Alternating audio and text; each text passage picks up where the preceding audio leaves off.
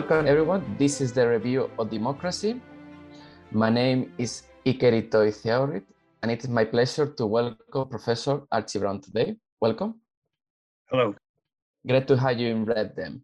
So briefly, Professor Archie Brown, after teaching for 34 years at St Antony College, uh, he became Emeritus Professor of Politics at Oxford University and an Emeritus Fellow of St Antony in October 2005. He continues to pursue an active program of research and writing. Uh, before that, Professor Brown was le university lecturer in Soviet institutions from 1971 until 1989, and from 1989 to 2005, professor of politics. Uh, Brown's principal research interests are the comparative study of political leadership, the end of the Cold War, the Gorbachev era, the evolution and dissolution of communist political culture, democratization and national identity. Brown is today here to discuss his most recent book, The Human Factor, Gorbachev, Reagan, and Thatcher, and the End of the Cold War, that was published by Oxford University Press in 2020. It was awarded the Pushkin House Book Prize in 2021 for original, insightful, and well-written book. Uh, before that, he published other books like The Myth of the Strong Leader, Political Leadership in the Modern Age, and a very famous book, The Rise and Fall of Communists, in 2010. So to begin with the first question, so your new book, The Human Factor, explores the leadership, the foreign policy roles, and the interaction of Gorbachev, Reagan, and Thatcher. As you argue, there are multiple ways to interpret what exactly was the Cold War and why did it end in the way it did and when it did. So my first big opening question is why approach it from the perspective of leadership? Yeah, there are lots of um, uh, explanations of the end of the Cold War, and I didn't find most of the popular ones satisfactory. One of the main ar arguments is that um, the military buildup of the United States, especially under Ronald Reagan, made it um, impossible for the Soviet Union to keep up. And so they, in effect, um, ran up the white flag. And if you look at the interviews of people who served in the Reagan administration, most of them, you know, adopt that view that it was the Reagan military buildup that was crucial, and perhaps especially SDI, his Strategic Defense Initiative, so-called, um, the um, with the vast sums devoted to missile defense against incoming um, missiles. And uh, the other big argument is that um, the Soviet Union economically couldn't keep up, so it was forced to reform because um, of technological lag and slowdown in the rate of economic growth in the Soviet Union. Well, it's perfectly true that there was um, pressure on the Soviet Union um, from the American military build-up. It's perfectly true there was um, an economic slowdown. And for Gorbachev, both of these factors were reasons for um, reforming. However, the, before Gorbachev became General Secretary, throughout Reagan's first term, the Soviet Union continued absolutely as before. Um, Reagan um, overlapped with the last two years of Leonid Brezhnev as Soviet leader, with the whole of the general secretaryships of um, Yuri Andropov and Konstantin Chernenko, and then also partly with Gorbachev. And nothing changed in Soviet policy until Gorbachev became leader. Um, but the argument about the economic reform basically falls down because Gorbachev's reforms were essentially political reforms. He didn't marketize the Soviet economy. So it's hard to argue the Soviet Union, by economic slowdown, was forced into reform, when in fact the economy went from bad to worse. Uh, in that sense, Gorbachev got the worst of all possible worlds because he, um, with political reform, people were not afraid to um, speak their minds, um, to criticize, to protest, go on strike. And uh, in the last two years of the Soviet Union, the economy really was deteriorating badly. Um, Gorbachev um, became General Secretary of the Communist Party and therefore Soviet leader in March 1985 it wasn't until, until 1990 that he was persuaded in principle that the Soviet Union should move to a market economy. But by that time, his popularity was in steep decline, and he knew that um, things would get worse before they got better. Uh, prices would go up, prices of basic foodstuffs, electricity, lighting, um, heating. And uh, so he hesitated. So, in fact, the move to market prices took place after the Soviet Union ceased to exist. So, you know, this is why I think those arguments, which are very popular about the causes of the end of the, of the Cold War, don't really hold up. And, um, you know, I'm old enough to live through the whole of the um, Cold War. I mean, I started school in April 1943 during the 2nd mm-hmm. World War. And the, the, Cold War, in my view, began. It was the Soviet takeover of um, central, uh, part of Central and pretty well the whole of Eastern Europe. And it ended, in my view, when those countries became independent and non communist in the course of 1989. And I'm well aware of um, how low the expectations were in 1985 of fundamental change. I went to, I took part in a conference in 1984 of, it was a conference of establishment figures from the United States and Britain, people who served in government, um, ambassadors, politicians, with a sprinkling of academics. And the proceedings were summed up 80, 1984 by a British ambassador who said, Well, there's one thing we all know the Soviet Union isn't going to change. And that was the general feeling at that time. I didn't think that time. I mean, I, I looked at the ceiling, I thought, you know, good God. I mean, uh, I was well aware Gorbachev was going to become Soviet leader. I'd been backing Gorbachev for several years. I, I thought he would make a difference, and I was sure he was going to become general secretary.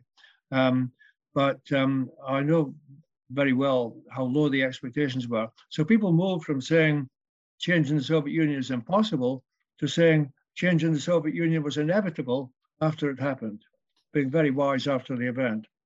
In other words, it did make a huge difference who became leader in the Soviet Union in particular. Uh, this is a point about leadership, power, and ideas. Mindset of the leader was crucial. Gorbachev had a different mindset from anyone else in the Politburo. Mm. Uh, but the power was important. The power of the general secretary was very great in the Soviet system. It was a very hierarchical system, and great authority was placed in the hands of the person at the top of the hierarchy. And ideas were important. Uh, there were lots of ideas in floating around in Soviet research institutes, even in Brezhnev's time, but people had to exercise a certain amount of self-censorship in the way they mm. presented them, even in small circulation books. And, um, and so they spoke much more freely in private than they ever could in public. But Gorbachev actually encouraged these people to think the unthinkable, and not only to think it, but to say it out loud. And so this combination of leadership, power, and ideas in the Soviet Union was decisive for the change. And uh, well, in the book, I bring in also the American President Reagan, because if you're going to end the Cold War, this is your crucial partner, the United States. Yeah. Um, and um, Reagan, of course, was a hardline anti-communist, anti-Soviet, and um, so you know if you could win him over to reach some agreements, then that that was quite something. Margaret Thatcher, um, you know, may seem anomalous in the title of my book, because the disparity between British military power and that of the two military superpowers was very great. But her importance was that she was far and away Reagan's favorite foreign leader. He described her as a soulmate, and she had real influence over him. And um, she established a surprisingly good relationship with Gorbachev. Um, she met him three months before he became a Soviet leader when he came to Britain. And though they argued, they finished up, you know, with that meeting with mutual respect. And um, they had a lot of meetings. Margaret Thatcher had more meetings with a Soviet or Russian leader than any other British prime minister in history, including Winston Churchill during the Second World War when Stalin was an ally. Um, so she was a kind of intermediary um, and um, played um, a role in persuading Reagan and Gorbachev was a different kind of Soviet leader from any hitherto, and that it was important to engage with him.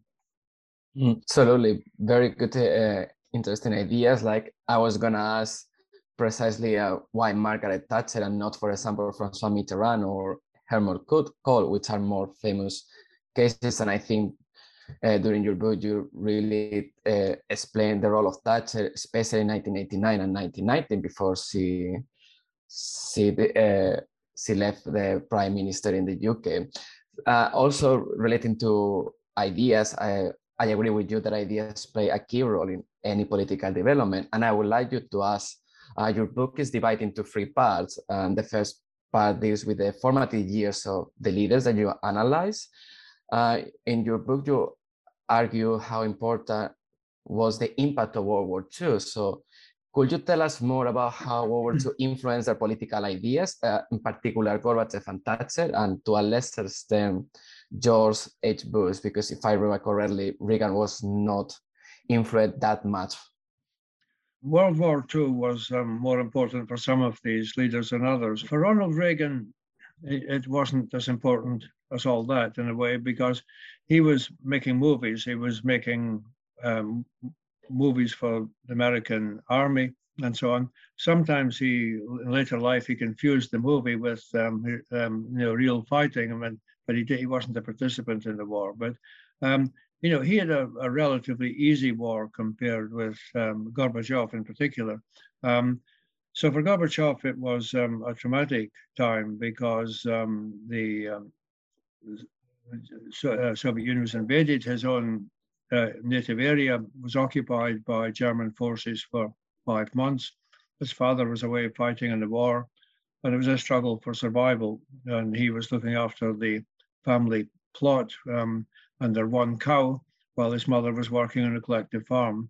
And um, you know, when he, he, went out with some other boys, he, Gorbachev was born in 1931, so he was 10 when the war began for the Soviet Union in June 1941. Um, uh, and during the war, he went off with some boys um, uh, in the spring and they found um, hundreds of bodies of Soviet soldiers. The snow had melted and exposing them. So there were lots of horrors um, and um, there were lots of um, executions of Communist Party members. And Gorbachev was the grandson of the uh, chairman of a collective farm. His father was fighting the Soviet army his parents hid him. That uh, his mother hid him at one time, in so away from the village in, um, in another farm, um, because they're afraid that um, you know with the German forces approaching, he might be killed as the grandson of the collective farm leader. So, um, you know, he had a very hard time. For two years, he didn't go to school. Um, but interestingly enough, you know, he didn't hold this against Germans as people. And, uh, you know, later he became very popular in Germany, understandably, because of his key role in facilitating German unification. And Margaret Thatcher um, continued to have a kind of anti German streak even after the Second World War. I mean, she didn't have all that difficult a war. She was a student at Oxford, and then there was rationing, there were shortages, um, there, and um, you know, um, everybody had um, a harder time during the Second World War in Britain, but the country wasn't invaded. There was no comparison between the hardships of her war and the hardships of Gorbachev's. Um, and yet, you know, she was in later life, she was against German unification and only very reluctantly went along with it because it was going to happen anyway. Um, so she, um, uh, she, she actually tried to persuade Gorbachev to block it. Um, and uh, saw herself that at that point as an ally of him against German unification. But Gorbachev was enough of a realist to see that um, it would not make any sense to, to block it. And um, it was in the long term interest of Russia to have good relations with Germany. Um, so um, uh, the, the other, George Bush, of course, George H.W. Bush, Bush the elder, um, was a combatant in the Second World War. So for him, it was a, a big experience too. The person Gorbachev, in, in some ways, found it easiest to have a rapport with, speaking about the war, was Helmut Kohl, because Germany too had been invaded by Soviet troops after um, responding to the Soviet invasion of Germany, um, and his brother was killed in the war. So his wartime experiences, in some ways, were a closer parallel to Gorbachev's. Um, but Gorbachev, you could say was, you know, committed to peace because, you know, for him, war was a terrible experience and he thought nuclear war would be madness.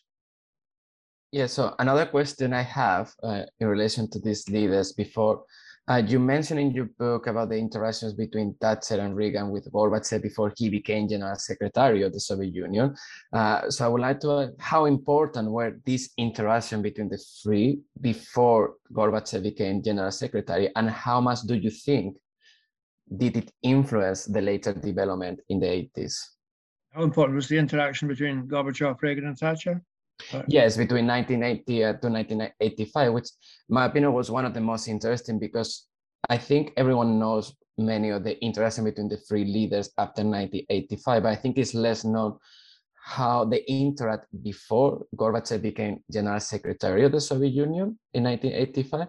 And I was interested to know how much do you think this interaction between the three influence what happened later from 1985 onwards?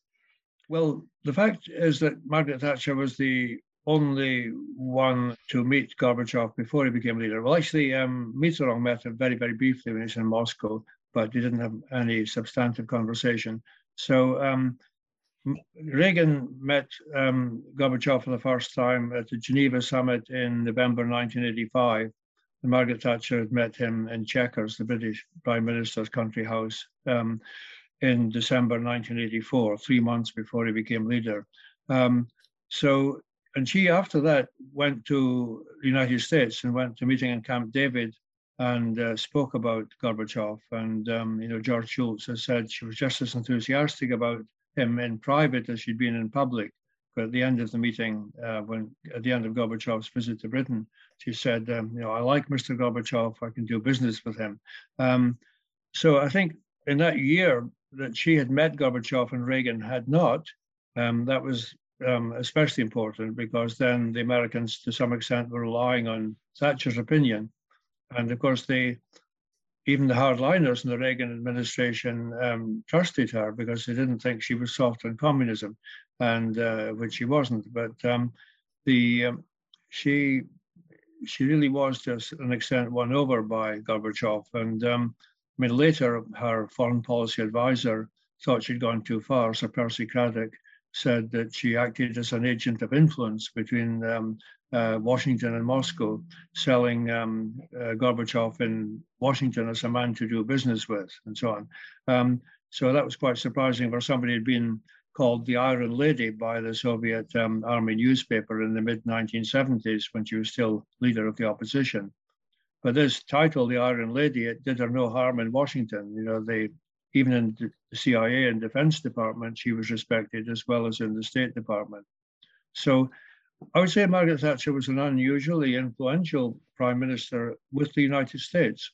Um, and uh, the the very fact that she'd been a hardliner in, in that sense um, strengthened her credentials with the Reagan administration um, a more liberal conservative or a labor leader would have had less impact in Washington in the Reagan years. Um, so, and with Gorbachev, um, you know, he, like other Soviet leaders, um, was very skeptical about Reagan and wondered if he was serious about pursuing peace. And Thatcher helped to persuade him that um, he was, that Reagan, when he talked about peace through strength, he did actually believe in the peace component as well as his strength. And it turned out that, um, in one respect, Gorbachev and Reagan had more in common than they had with Thatcher, and that is they both wanted to get rid of nuclear weapons. Um, in Reykjavik in 1986, they came close to agreeing on a complete um, abolition of nuclear weapons. And Margaret Thatcher was horrified by that because one of her um, firm convictions was that only nuclear weapons had kept the peace, and she was extremely reluctant to give up any British nuclear weapons. Uh, you argue through the book, especially in part two, about the important role the change in foreign policy so these leaders plays at the end of the Cold War. Uh, an important point you make is how the political vision, as you already mentioned, play a key role at the end of the Cold War. Uh, I would like to ask, how much did their vision change from previous leader? Uh, in particular, you point out that the most important change came from Gorbachev. Can you tell us more about why? Yeah, I would say that um, vision is a, a, an interesting word to use in this context because somebody like George H.W. Bush was never looking much further forward in the next election. He was an arch pragmatist, and um, you know he famously said at one thing, "I don't do the vision thing," and uh, uh, Reagan, on the other hand, um, uh, you know, he spoke about you know the, the, the city on the hill, the United States. He had a, an idealized view of the United States, and um, for example, believe in this world without nuclear weapons, and so he was a big picture person. He was hopeless on detail, and um, the, he relied very much on those around him to fill in the detail and discussion with Gorbachev. Whereas Gorbachev also had a big picture, but he could master detail. Um, Margaret Thatcher, yes, she had um, big ideas too. She was interested in ideas. They, they, in many respects, they didn't coincide with Gorbachev's. Um, I mean, she she certainly was in favor of um, peaceful relations, clearly, and um, uh, she was able to persuade Gorbachev how some Soviet actions were perceived in Western Europe and how, you know, what he didn't regard as a Soviet threat to other countries was seen as a Soviet threat in Western Europe. And she spoke about the, you know, the invasion of Hungary in 1956, Czechoslovakia in 1968, and so on. Um, so in, in certain respects, um, the they could overlap in their visions. But, but Gorbachev, of course, was never a Thatcherite. He became converted to the, need for marketization of the Soviet economy, but he never believed in the kind of market economy and extreme inequalities of, of the Thatcher uh, model or the Reagan model. He was more attracted to a social democratic uh, model and he liked the, what he saw of the German social market economy. Um, so he was interested in big ideas, perhaps more than more than any of them. Um, in fact, you know, some people, including Vladislav Zubok, um, a Russian international relations um, international historian at London School of Economics, he said Gorbachev was too interested in ideas.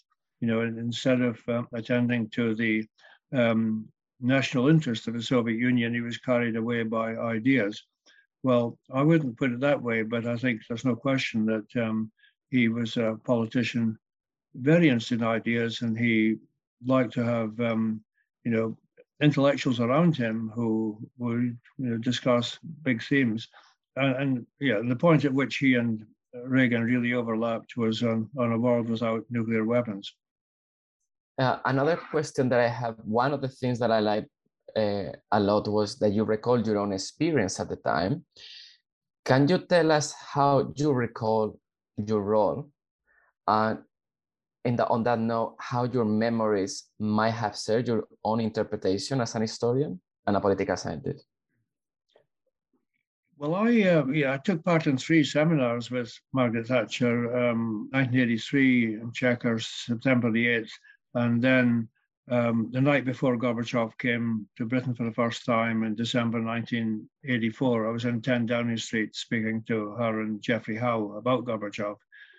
And then in 1987, February 87, took part in another Chequers seminar before she made a long visit to the Soviet Union um, in March. And um, I got these all the government papers, cabinet office papers, and foreign office papers declassified, all the papers relating to those seminars.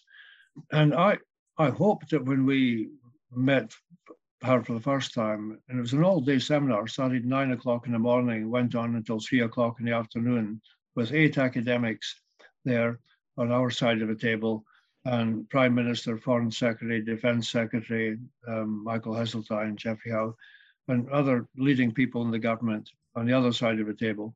Um, I hoped it might have some slight impact, but you know, I, I, didn't have high expectations that academics could have any influence. Um, and I was surprised when I got these papers declassified to find that um, the private secretary prime minister was writing about the change of policy following the Chequers seminar, which will not be publicly announced and there'll be no mention of the seminar, this meeting having taken place. Um, Now, I'm not saying that we were the only, the academics were the only ones with influence because the Foreign Office had also been urging more engagement with the Soviet Union and Eastern Europe. And Margaret Thatcher had been completely resistant to this. Um, and the view the academics put you know, was also that the more engagement, the better. Um, and the way we put it was at all levels, from dissidents to general secretary. Um, and there were other things we said that went beyond the Foreign Office. So in my paper, for example, I'd written about Gorbachev as um, the most open-minded member of the Soviet Politburo, and it would be in the interests of the Soviet people and our interest if he did become um, Soviet leader. And I thought he had a good chance of becoming Soviet leader in due course. Um, the Foreign Office, my paper was eight pages, that was our limit. The Foreign Office paper was 80 pages. There was no mention of Gorbachev or of any potential Soviet leader there. Andropov was the person in power at the time. So um, I assumed that my invitation to come to Downing Street the night before Gorbachev um, came in December 1984 was a result of Thatcher remembering that, you know, I had written about Gorbachev in that sem- paper for that seminar. And then I elaborated in the conversation because we were asked to speak for 10 minutes to make some additional points. Um, and uh, she listened to us. It was interesting that um, if, if, she thought that people had got useful information for her, specialists with some knowledge, she actually listened. Whereas the politicians on her side of the table could hardly get a word in before she interrupted them. Geoffrey Howe, in particular, he could, couldn't finish a sentence before she interrupted him. But she was eight of us there. She only twice interrupted, and that was didn't interrupt me, but she twice interrupted others um, to get them to explain what they meant by a certain term. Um, and Geoffrey Howe, in his memoir, says that um, you know the the prime minister acted with unusual restraint and in, in, in you know listening to the specialists, the experts. It turned out the meeting was of some consequence. You know, whether it was our independent influence or whether we reinforced what the Foreign Office were saying, or a bit of both. Um, what the papers show is that there was a change of policy towards engagement with the Soviet Union and Eastern Europe. Geoffrey Howe proceeded as Foreign Secretary to visit every East European capital. Uh, Margaret Thatcher, a few months later, made her visit to Hungary and then uh, the invitation to Gorbachev followed in 1984. Thank you, very fascinating. So part three of your book is concerned with the immediate consequence in 1990, 1991 of the end of the Cold War, uh, what it meant the pluralization of the Soviet political system. Uh, you contain in your book that the Cold War ended in its ideological dimension with Gorbachev's speech to the United Nations in December 1988. Why do you consider this event the ideological end of the Cold War? Uh, and following this, your letter argued that ultimately there cannot be a definitive end date of the Cold War, since choosing one involves a judgment about what constitutes the core of the conflict. Will you be willing to speak more about this? Yes, I think the Cold War did end uh, ideologically in 1988. Um, Gorbachev had already, uh, in the summer of that year, spoken at the 19th conference of the Soviet Communist Party about um, every country's right to decide for themselves what kind of system they wanted. But when he made this point in the United Nations on 7th December 1988, um, it was much more noticed. Um, he also announced um, huge cuts in Soviet armed forces, um, and that got a lot of attention at the time. But he said that the people of every country had the right to decide for themselves what kind of um, political and economic system they wished to live in. Um, and you could say that the peoples of Eastern Europe took him at his word the following year in 1989. Um, but you know, in that speech, there was no none of the old Soviet rhetoric at all. Um, the Gorbachev's interpreter that day, um, who remained with him, Pavel Palazhchenko, man people remember from photographs, um, the man with the bald head, big moustache, he was Gorbachev's interpreter at most of the summit meetings. he said, um, writing, I think, 2019, that reading, rereading that speech today, it's difficult to find in it even traces of Marxism-Leninism. Um, there's nothing about class struggle, not, none of the old yeah. cliches. And um, Gorbachev, you know, spoke about all human interests and universal values. And this was a complete um, break, you know, with traditional Soviet Marxism-Leninism. He believed that there were some interests that united all humanity, um, and uh, an interest of peace being um, overwhelmingly in their in, in interests of all. Um, so it was a very idealistic uh, speech, and um, the but what was noticed most at the time were the concrete proposals to have this massive reduction in Soviet armed forces, um, because he'd been influenced by the argument of Margaret Thatcher and others that it's all very well for you to say that you'll get rid of nuclear weapons, but the Soviet Union's got an overwhelming advantage in conventional forces.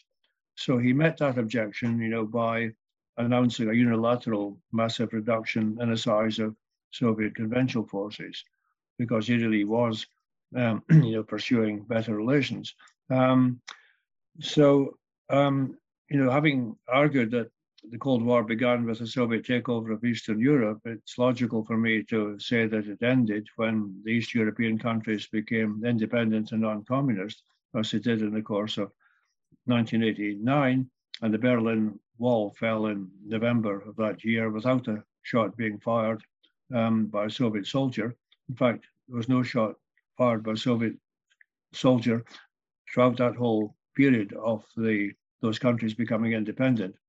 The only fighting took place in Romania, where Ceausescu you know, tried to crack down on opposition, and it was Romanians killing Romanians, and that was against the will of um, the, the Moscow leadership, but they had very little influence in what Ceausescu did. And he paid for that by being executed along with his wife on Christmas Day, 1989. Yeah, I mean, the different criteria for the end of the Cold War can obviously bring a different date. Um, and so some people would say German unification in 1990 was the end of the Cold War. Um, but I think that um, you know, after the fall of the Berlin Wall, it was clear that German uh, unification was going to happen. And um, and I, so I, I see that um, the Cold War ending ideologically in 1988 with Gorbachev saying that people of every country had the right to decide for themselves what kind of system they wish to live in. Um, the ending of communist rule in Eastern Europe um, being a concrete manifestation of the end of the Cold War, and then symbolically it ending with the Malta summit between um, Gorbachev and George H.W. Bush in December 1989, when for the first time these leaders gave a joint press conference at the end.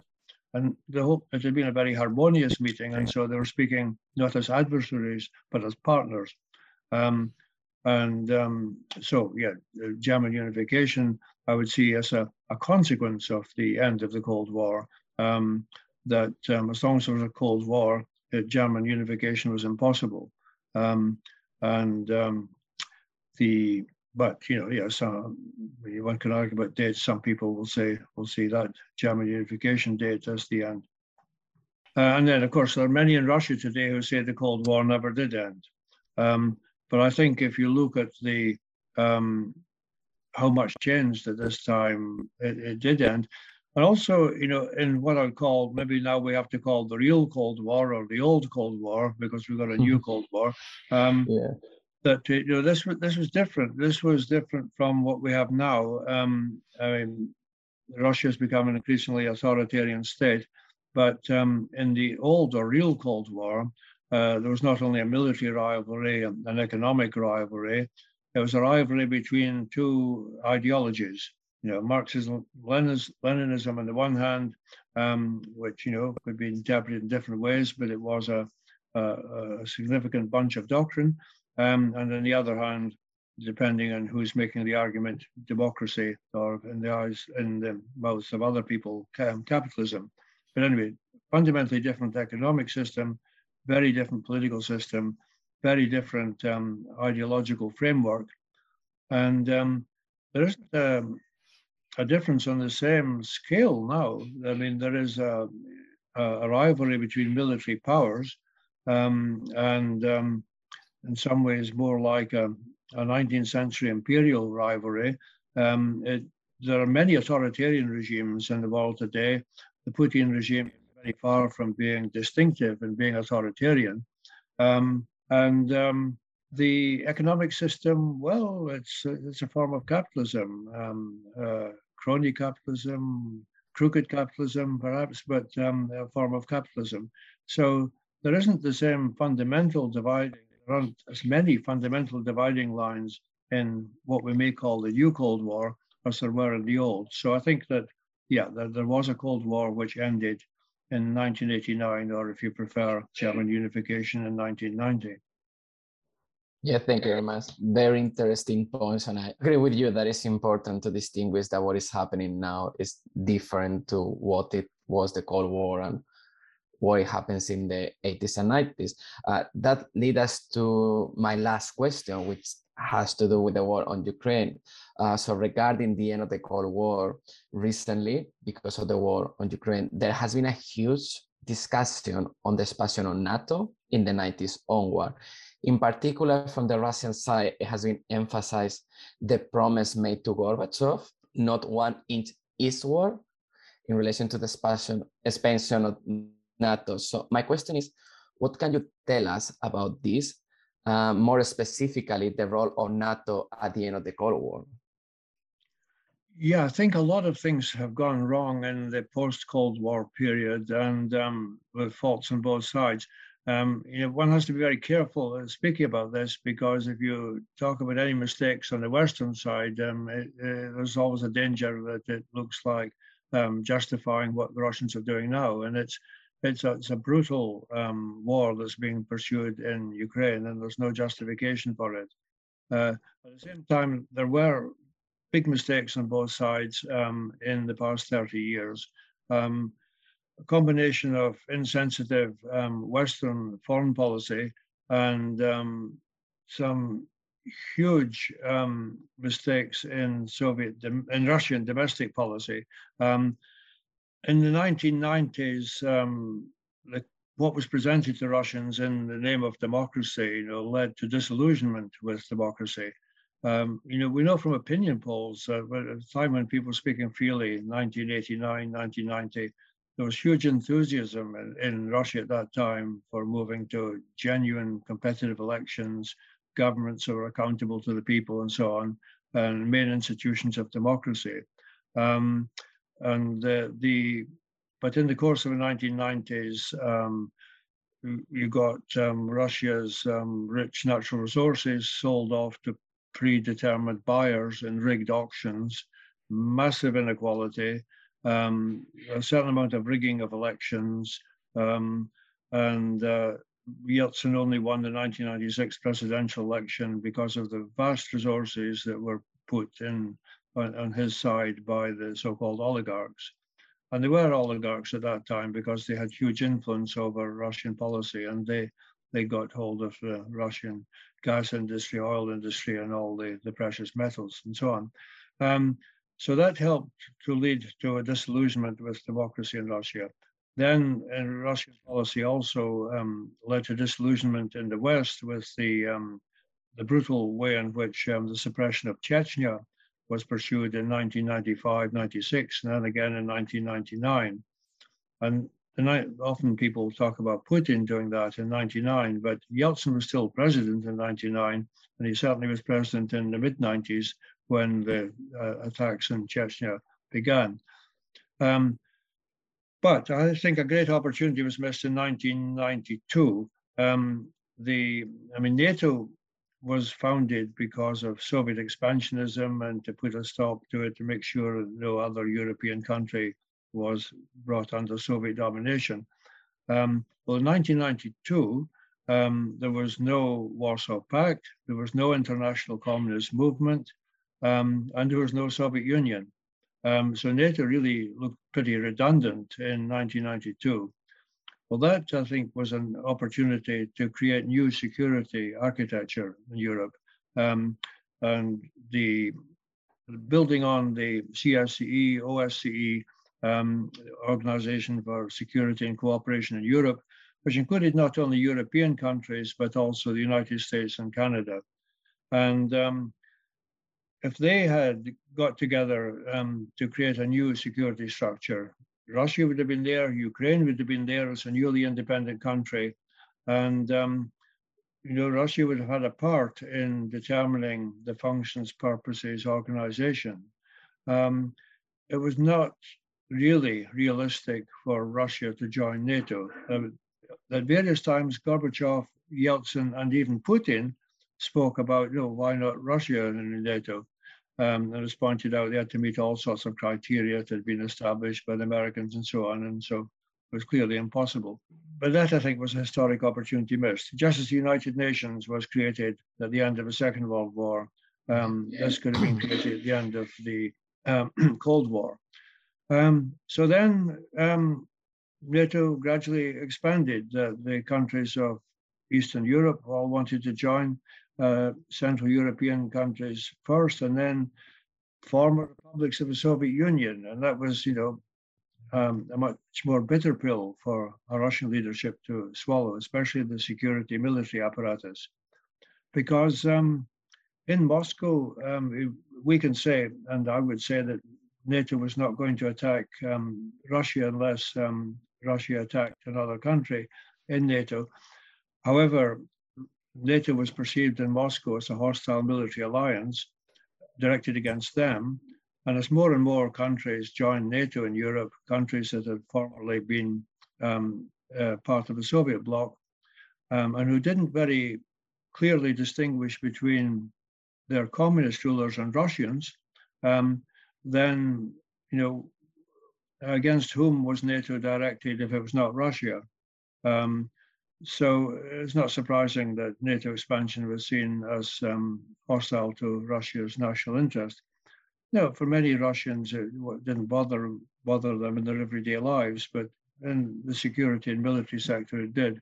Um, and um, there, there, were attempts to mitigate the harm that was being done to relations with Russia. An organization called Partnership for Peace was um, um uh, constructed to, to bring um, Russia into discussions um, that Russia was expelled from that partnership for peace in 2014 when they took over Crimea and um, intervened in eastern Ukraine.